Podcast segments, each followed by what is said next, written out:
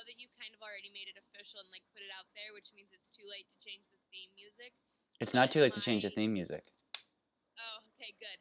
Because my religious diversity prof Mm-hmm. did this really awkward middle-aged white man thing Mm. where he had the lyrics to a song he wanted but isn't musical.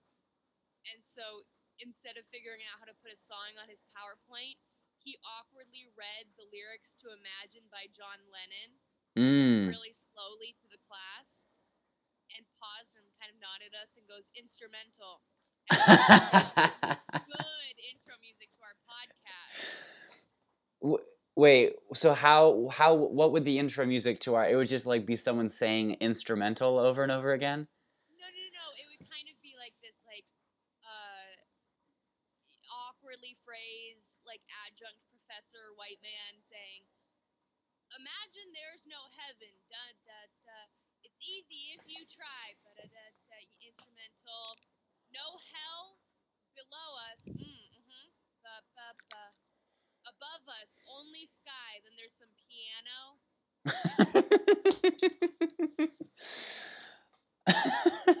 okay. Uh, did you did you record him doing this? I didn't. Mm. also sit in the back, and I thought it would be really awkward if I just walked up to him with my phone at that time and was like, "No, keep going." Hi, welcome to You Should Care About This. In which I, John, older brother and history nerd, try to convince Aaron, younger sister, not history nerd. to care about Christian history by telling mostly true stories of people's revolts and revolutionary movements. So, so, so uh, today I wanted to talk to you about the thing we didn't talk about last time, but instead we talked about uh, Munster and the Anabaptists. I wanted to talk about the and the feudal Wellington system. and the feudal system, the futile system. Instead, I wanted to talk this time about the Oberlin Wellington rescue. Of the college, They didn't rescue the college. but Oberlin of the college Oberlin of the college, yes. or the city. The, Town? Yeah, both, both and, both and. Okay. Um, but in order to talk about this particular event in the 19th century, we have to go back to a term from high school history class called the Second Great Awakening. Do you remember something called the Second Great Awakening? Uh, does Mr. Scott listen to this podcast? Our high school history teacher? Uh, probably not. Okay, Uh, no, I don't. Okay, okay. No, you don't. Nothing. Nothing at all. Nothing at all. Well, give me a hint. When is it? 19th century, as in the 1800s. Does it have to do with religion? No, I'm going to go ahead and say that you can give me the basics and it- it'll feel pretty fresh. All right, all right. Okay, so Okay. Second Great Awakening is the 1800s, like maybe like 1820s to 1840s ish. hmm Um, and this is where, in many ways, this is where like evangelicalism in the United States is born. This is where people first have like tent revivals, and this is Yeah, where nice. people like can like get called down to the altar to get saved right then and there. Yes, altar call is actually Yeah, they do the altar call, and Yeah, they have the tent revival, and they sing the hymns. Uh, so yeah, so Second Great Awakening is really focused on uh, people like getting moved by the Holy Spirit and having like a like a powerful moment of of getting saved. But it's also really political. And religion is always really political, especially in Yeah. the U.S., but and uh, everywhere and always. Uh, but in this case, a lot of the people involved in the Second Great Awakening were what is called postmillennialists instead of, uh, you know, the opposite being premillennialists. Do those words mean a single thing to you? I um not correctly. you, if you were to make up a meaning of one. Um so post millennial would be like I don't know, like one o'clock. So like after people have had brunch, then the the people in the restaurant are like now it's post millennial time. I guess brunch can go till one o'clock. So like the four o'clock Well, brunch can go way past one o'clock. Um, anyway, I'm not here to argue about beginning and end points of brunch. What we're here to argue about is whether Jesus will return to earth before the thousand year reign of peace or after the thousand year reign of peace. Wait, when did when did the reign of peace begin? Uh, it's, well, that's debatable. Um, the debate is does the second coming? Well, it's the thing that gets mentioned in the Book of Revelation in in uh, like Revelation chapter 20 or something like that. Right, but if they're in the 1800s, did did are they like, oh man, peace really began in 800? No, no, no, no, no. It hasn't happened yet. This is Oh, the thing that they are, are looking, yeah, they, they don't believe the world has ended. They believe the world will end.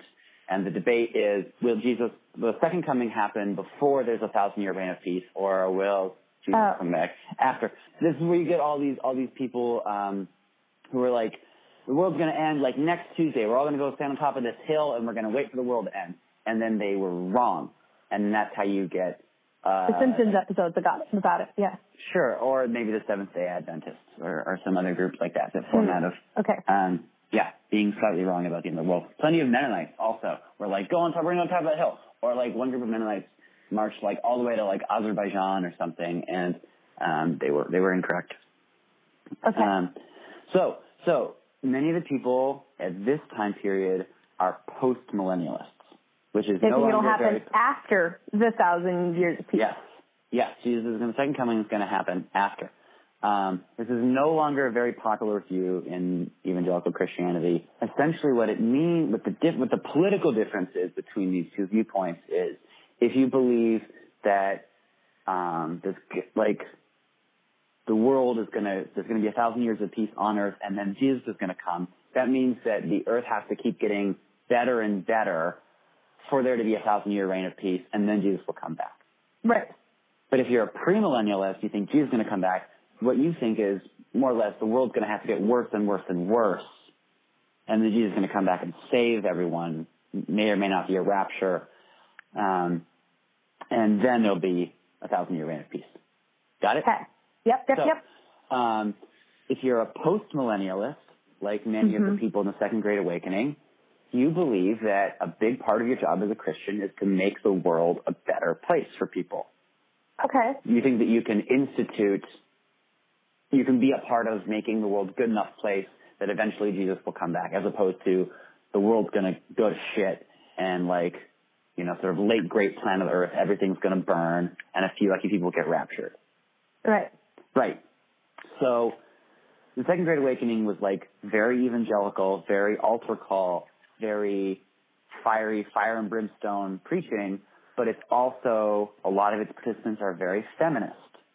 And a lot of its participants are very abolitionist, Yeah. Like when we are saying 1800s, like what side of Civil War are we talking? pre-Civil War. It. Civil War is 1860, and we're Okay, like, 1865. yes, very good. We're like in 1820s, 1830s at this point. Okay. Um, you know, not all abolitionists are like fiery evangelicals. There are like liberals and Unitarian ab- abolitionists up in like Massachusetts. And Quakers, who I don't and think Quakers. are fire. Okay, they're- yeah, no, no, Well, no. they well, it's fiery in their own means. fire and only. Yeah, yeah. Um, uh, but Worship is not. Listen, listen. We all have different styles of worship. Um, and maybe we'll talk about some fiery Quakers in later later episode. But this is about the evangelicals. And Yes, the evangelical abolitionists were like intense. So the most famous one is a man named Charles Finney. Charles Finney more or less invented the altar call. Um, and he would pitch a giant tent in the middle of the countryside and preach for like three days to like 10,000 people. Again, Nice. yeah, no microphones, just a really loud voice. When he would call people up to get saved, he would ask them two questions. Are you ready to follow Jesus? And are you ready to join the abolition movement? Because if you're not ready to do the second, you're not actually ready to do the first. So you should ask them in the other order. Well, I had a question. Oh Yeah. shoot, did I forget it? Oh yeah, where where in the old United States is this? Finney comes out of the greater New York area. Okay. Um, but he actually, Is a I mean, Red Sox fan, not a Yankees fan. no, no, no, no, he's a, well, neither No, no, no, exist right now. Well- Did you think he's a Red Sox fan from New York? Excuse me? Yeah, those exist. Let's, sure, they do. Fine, he can like the Mets. No one likes the Mets. I'm not. I'm not going to have this argument with you, but I'm just going to note that you confused the cities of Boston and New York there. No, I didn't. Aren't you? Yes, you did. You just said he was. This is not a productive conversation. So in Okay, so he's in the greater New York area in 1820. yeah. So he cheered for neither team because they didn't Right. exist yet. So uh, in 1833, let's put Charles Finney aside for right now. In 1833, these two uh, fiery evangelical folks move out to the far western edges of U.S. colonial expansion, which is uh, central Ohio. And Yes. uh, they uh, wander into the swamp. Well, they first they go to the town of Elyria, which is this small town, and they're like, ah, too many heathens here, can't live here. And so they like go a little bit south to the swamp, and they're like, ah, yes, the swamp. Um, and they pray under a tree, and uh, God tells them to start an intentional community and college in the town that they now call Oberlin College. Oh, you said Iowa. I said Ohio. Oh, okay. Okay, good. Maybe I heard Iowa. Ohio uh, makes more sense in this context. So they were in Idaho. Yeah, got it. um, this small town is founded as a college for training missionaries and also an intentional community. People had to sign a covenant to live there. They all had to agree to paint their house the same color red because that was the cheapest, longest lasting paint. They weren't allowed to drink coffee. Uh, one student, early student, was expelled for bringing his own black pepper to make his food not taste boring. Wait, so it was it was the college was formed before the town was. Formed at the same time. Same time, got it. both established in 1833. There's a there's a community and a college together. Everyone's agreeing to live in like strict observance uh, Of red houses. red houses and bland food and studying the Bible a lot and getting ready to be a missionary and save souls. The problem with starting a community like this is it doesn't get you a lot of money. So it's like three years in, 1836, they're about to go broke. Okay. And they're like, well, this has been a disaster of an experiment. Not good. What ha- manages to happen at the same time is that a bunch of seminary students down in Cincinnati, Lane Seminary, get themselves expelled from their seminary because they've been doing a lot of uh, organizing people in the town to support slaves escaping, like supporting black folks who live in, in Cincinnati. And the seminary's like, we can't be having with that. So you are uh, you are hereby expelled. And so they go up to Oberlin at the other end of the state and they say, hey, if you meet some of our demands, we'll all come to your school and bring a bunch of money and, and people and then your school will not collapse. And some, one of their demands was, we want Charles Finney to come teach here and he's going to bring a bunch of money. It's going to be a bunch of money coming from New York to support the project. But you also have to admit students regardless of race and regardless of gender. And uh, despite the fact, so basically, Wait, so previously, previously this was a white men college, and and then the Cincinnati people are coming in and changing it. yeah, more or less. Okay. Uh, so, so basically, so the Oberlin College Board is faced with a decision. Um, they can either decide to admit students regardless of race, regardless of gender, and support abolition and have one of the most famous preachers in the entire country come teach there in his spare time and also get a bunch of funding from New York and a bunch of new students, or they can decide to go broke and close because they're racist. Ooh, Two tough choices. choice. Yes, well, it, and it came. It was a tie, and the college president had, or uh, one person had to, be a college president had to step in and like cast the deciding vote in favor of doing this. So Oberlin College becomes a, a, school um, where white and black students are studying together, um, and where some women are studying as well. It's very complicated. There's a lot of like, it's not actually as like maybe as radical and equal as they would have liked. But what happens is you get this really, really leftist abolitionist school, Okay. right? So the, the two questions at the school, are you ready to follow Jesus? Are you ready to join the abolition movement? So in the town of Oberlin, they didn't celebrate Independence Day. They didn't celebrate July 4th Okay. because they said there's no Independence Day for black folks in this country, so why do we celebrate that? right. Um, Juneteenth was they- not a thing yet. Juneteenth is not yet a thing. Uh, so, and they had their graduate student, their, their students would graduate and go out as, as missionaries, and they'd be, you know, preaching, preaching gospel, preaching gospel, preaching abolition, and then they'd get beaten up and chased out of town. So Oberlin students are getting chased um, out of town, and all of Something's never change. Uh, and all of the nice liberals on the East Coast, all the wealthy folks in New York and other people are, will refer to Oberlin people as intolerant and bigoted, as in they're bigoted towards racists. This is not at all like today. Very different. Yeah, I got you. Um, cool. So, uh, 1850. What happens in 1850? The United States passes the Fugitive Slave Law. Thank you. Yeah, it was not going to be quick. Like you were like, lots of things happened in 1850. I don't know. Yeah, I was just gonna start naming things, honestly. What else could you name that happened in 1850? No, I was joking. Keep going. Okay, great. So fugitive slave law means if uh, someone suspects you to be, uh, if you're black, if someone sus- suspects you of being an escaped slave, they can more or less arrest you, citizens arrest you, and, and like drag you back south. Um, yeah, regardless of where you are. Yeah, yeah. So it's just a law for kidnapping black people. So the, so the pressure on things like the Underground Railroad and other means that uh, black folks are escaping slavery, that the pressure intensifies on, on those on those things. And Oberlin is of course very involved in helping enslaved people escape and get up to Canada or like be able to live in and around the Oberlin area and feel safe. Uh, and what happens is that there's this man named John Price, and he had escaped from in Kentucky, got across the river, got across most of Ohio, got to Oberlin, and was like living there, was like living in a Mhm. house, just chilling. And in 1858, uh, September 1858, um, some people are out there looking for him, and they sort of like lure him out of the house and drag him into their uh, buggy, and they drive off. Okay. And they realize, so, so their plan is, we're going to get John Price onto a train and we're going to get him back to Kentucky. And they realize Okay. we have to do this as fast as possible because we're in a town and in an area full of abolitionists. They don't even stay in Oberlin. They ride their buggy 10 miles south to the small town of Wellington where there's a train stop and they're going to hold up, hold up in the, uh, in the inn outside the train station in the tiny, tiny town of Wellington and they're going to put them on a train and they're going to send them south. Okay. So this is their this is their scheme. Unfortunately, uh, a bunch of people realize that uh, John Price has been kidnapped. Someone sees it happen, and they sound the alarm. And just about everybody and their cousin starts heading, running the 10 miles south from Oberlin to Wellington. They're on horses. They're on buggies.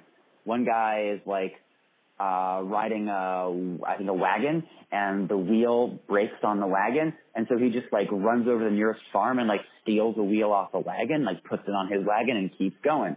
Nice. And people are like running on foot with like pitchforks and like guns and they're just like, we're going to get John Price. The college, like college professors and like college presidents and like housekeepers and just like everyone and their cousin is headed down there. Yeah. Right? Team effort. team effort. We're like, this guy is not, um, you know, it's you know, it's sort of like the like the airport demonstrations right after Trump was elected. Like everybody is going to the airport. Mhm. Um, we're just gonna we're gonna try to stop this thing from happening. Okay. Um, similar sort of similar sort of energy. Uh, and there's this guy named named uh, Charles Langston, um, who uh, eventually becomes a well-known lawyer. Uh, works out of Kansas, our home state, for quite a while, um, Mhm. And eventually uh, one of his descendants becomes a famous poet. And you want you, do you want to guess what his name is? Langston Hughes. Yeah, there you go. Yeah, yeah. So this is an ancestor of Langston Hughes. Um, anyway, Charles Langston uh, is the first black graduate of Oberlin. He gets there pretty early, and he climbs up on the roof of the inn to negotiate with these marshals who have who have kidnapped uh, John Price. And they're like, "No, we're not turning him over to you." And Charles Langston's like, "We have the place surrounded. There are lots of people here from Oberlin, from Wellington, from everywhere else. Like, we're all angry. Some people have guns." I'm not threatening you. I'm just saying. Uh, and they're like, Laying all the facts on the table. Yeah, yeah, yeah. And so then he does kind of threaten, threatening them and says, "Well, we'll we'll have him anyway."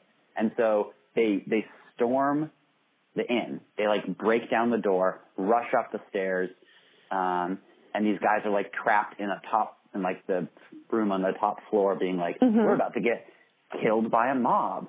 Um, Right. and they're like threatening to shoot at each other, and they're like, you know, it's like very, very tense.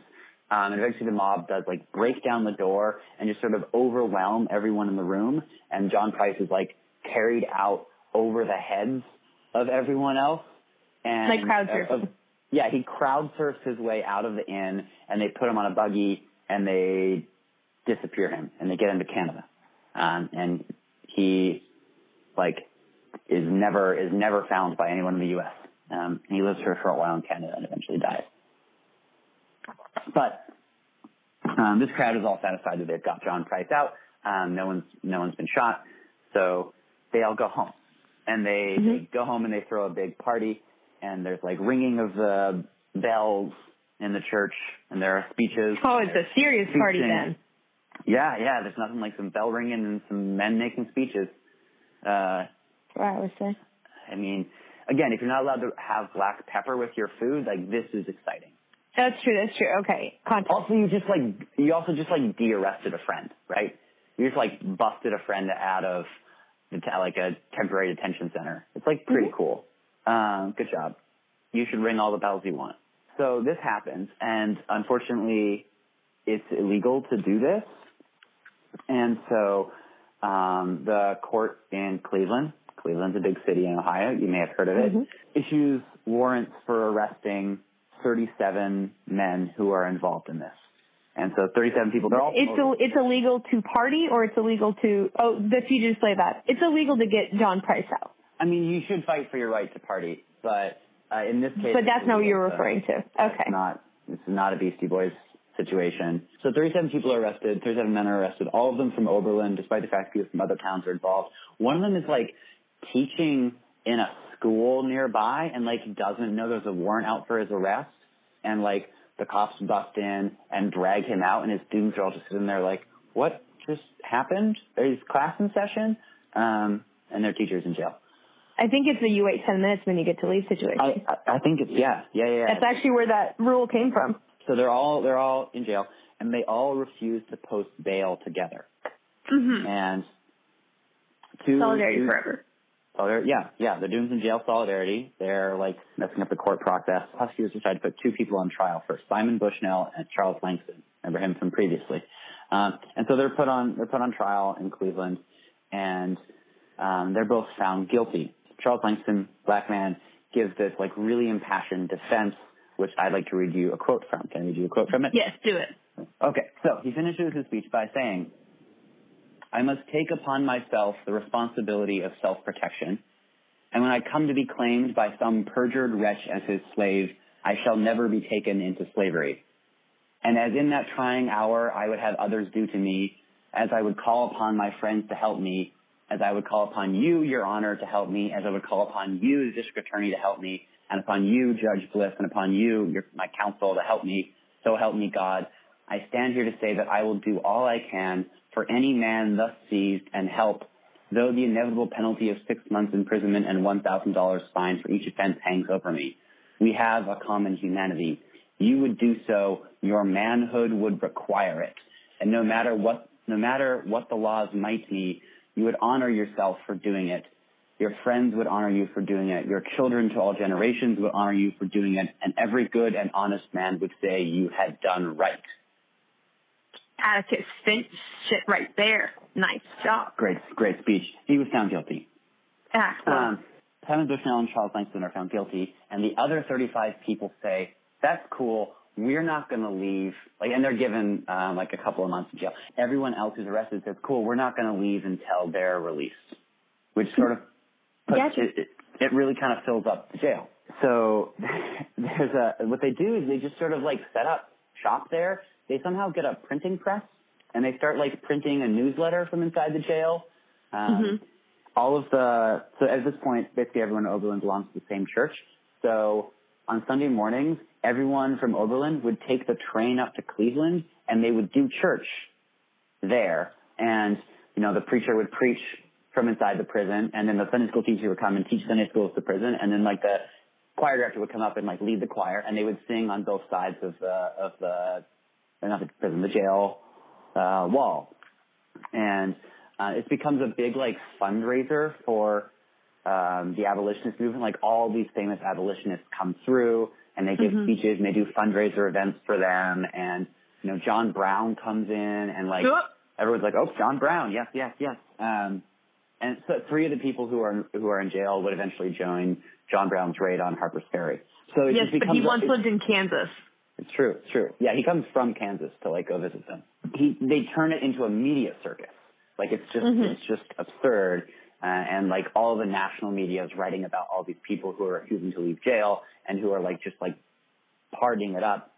And there's this great quote from their their newsletter, which they are publishing from inside the jail, Mhm. um, where they are, are counting um, they're doing a, a census of everyone who is in jail, and it says um, the population of jail is horse thief one, counterfeiting one, murder one, drunkenness one, assault and battery one, grand larceny seven, petty larceny eight, burglary three, and believing in the higher law twenty.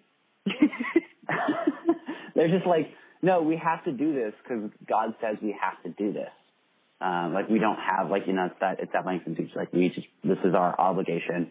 Um, eventually, what happens is that back in Oberlin's home county of Lorain County, a judge signs a warrant to arrest the bounty hunters, the people who came and kidnapped John Price, and so they get arrested, and they under under what grounds? Just under because the judge said so for Okay, kidnapping. yep. They get arrested for kidnapping, okay. um, which is you know I don't know if that's really legal, but the judge signs the warrant, so they're arrested and they cut a deal where if you don't charge us with kidnapping, everyone who was arrested and either has been convicted or is awaiting trial in Cleveland can all get let go.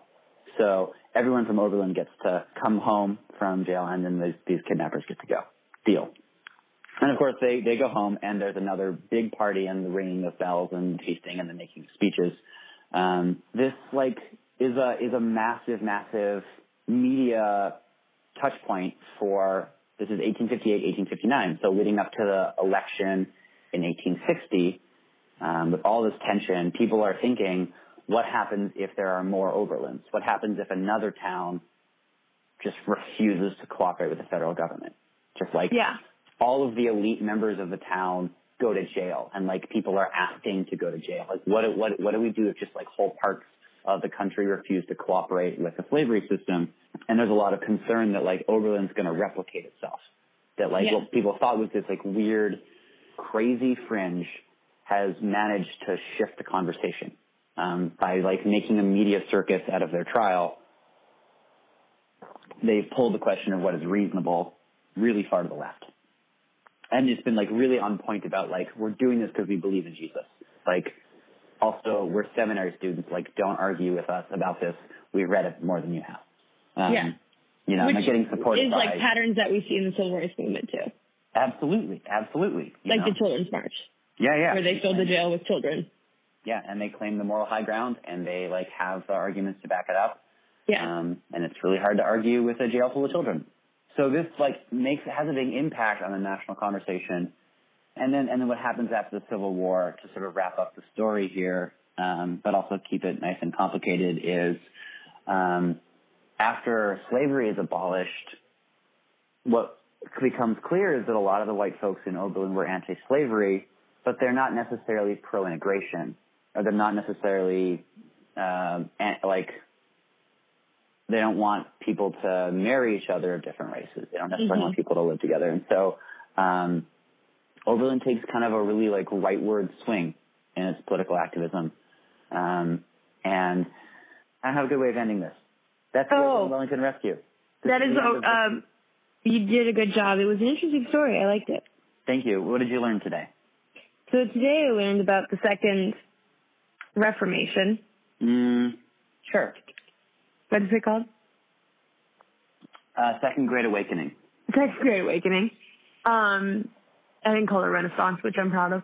So uh, the Second Great Awakening, which was uh, part abolitionist, part evangelical, and Mhm. then the people went over to Overland and put down their stuff there and made a college, and then the people in Cincinnati came over because they got kicked out of their seminary, and they said, okay, but you have to let black people and women in, and they said, well, I guess maybe. And so then they did, and then the Fugitive Slave Act happened in 1850, among maybe other things, but we're not quite sure yet. Mm-hmm. And Can't be can't be proven. right, um, and then oh, this guy named John Price got arrested, and the town was like, nope, we don't play. got, he got kidnapped. He got kidnapped. He got Sorry, kidnapped. You off. he got kidnapped. Important difference. And was going to get taken back to Kentucky. And the town said no thank you. And um some of the people who went to free John Price and bring him to Canada got arrested and they kind of just took over the jail for a couple months. Yeah. And then they won, they got out of jail. Well, they won in the sense that they got out of jail and um, then the country was kind of worried that this would happen all over because it made some good points, which is that um, people should be worried about other people because they're people. Yeah. Well said. Thank you. Cool. Yeah. You you learned some things. You Very did. exciting. What did you learn? Um, I and I guess what I what I learned because I, I hadn't read this that that Charles Langston quote recently um, was that he's basically asking all of the officials in the court to commit civil disobedience with him. Yeah. He's basically saying like I would do this, and I think all of you would too if someone you love were in this situation.